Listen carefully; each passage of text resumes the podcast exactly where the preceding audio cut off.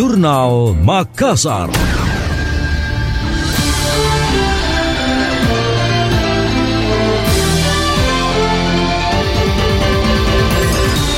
Dinas Pendidikan Makassar mengajukan anggaran sebesar 108,1 miliar rupiah untuk merehabilitasi sekolah pada tahun 2023 ini. Kepala Dinas Pendidikan Muhyiddin mengatakan total paket fisik yang akan diajukan tersebut sebanyak 94 paket.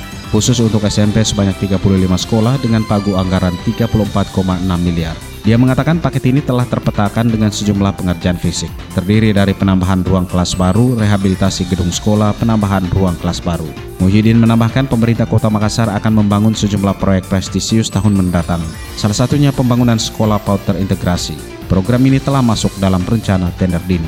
Sementara itu, sejumlah sekolah dilaporkan mengalami kerusakan namun belum masuk radar untuk direhabilitasi.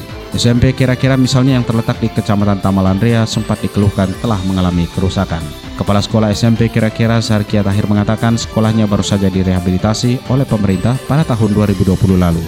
Namun tak berselang lama kondisi kembali mengalami kerusakan. Dia berharap rehabilitasi kembali bisa dianggarkan tahun 2023 ini. Hal itu karena kenyamanan proses belajar mengajar sudah sulit dirasakan oleh para siswa dan guru. Wali Kota Makassar dan pemantau melakukan pengecekan terhadap mobil pengangkut sampah Tangkasaki secara langsung di kawasan CPI didampingi 14 camat dan dinas terkait. Dia mengatakan pihaknya akan melakukan peremajaan terhadap Tangkasaki sebanyak 192 unit, sesuai dengan komitmennya terhadap kebersihan di Makassar. Terlebih Makassar akan memiliki pengelolaan sampah menjadi energi listrik atau PSL. Sampah dari rumah tangga dan TPA bisa langsung dikelola di area PSL. Dani juga menambah 20 armada baru Tangkasaki untuk mengatasi beberapa keluhan tentang persampahan. Armada ini sudah dilengkapi dengan teknologi hidrolik agar lebih mudah bagi petugas kebersihan dalam menurunkan sampahnya. Dani juga menyoroti dan memerintahkan setiap camat untuk memperhatikan para petugas kebersihan yang mengoperasikan unit Tangkasaki, mulai dari pakaian, sepatu yang safety, dan BPJS. Hal itu perlu dilakukan sebagai bentuk kepedulian pemerintah dalam menunjang pekerjaan yang dilakukan para petugas kebersihan.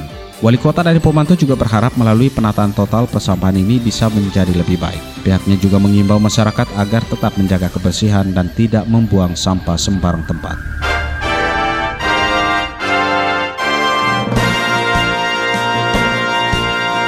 Demikian tadi, Jurnal Makassar.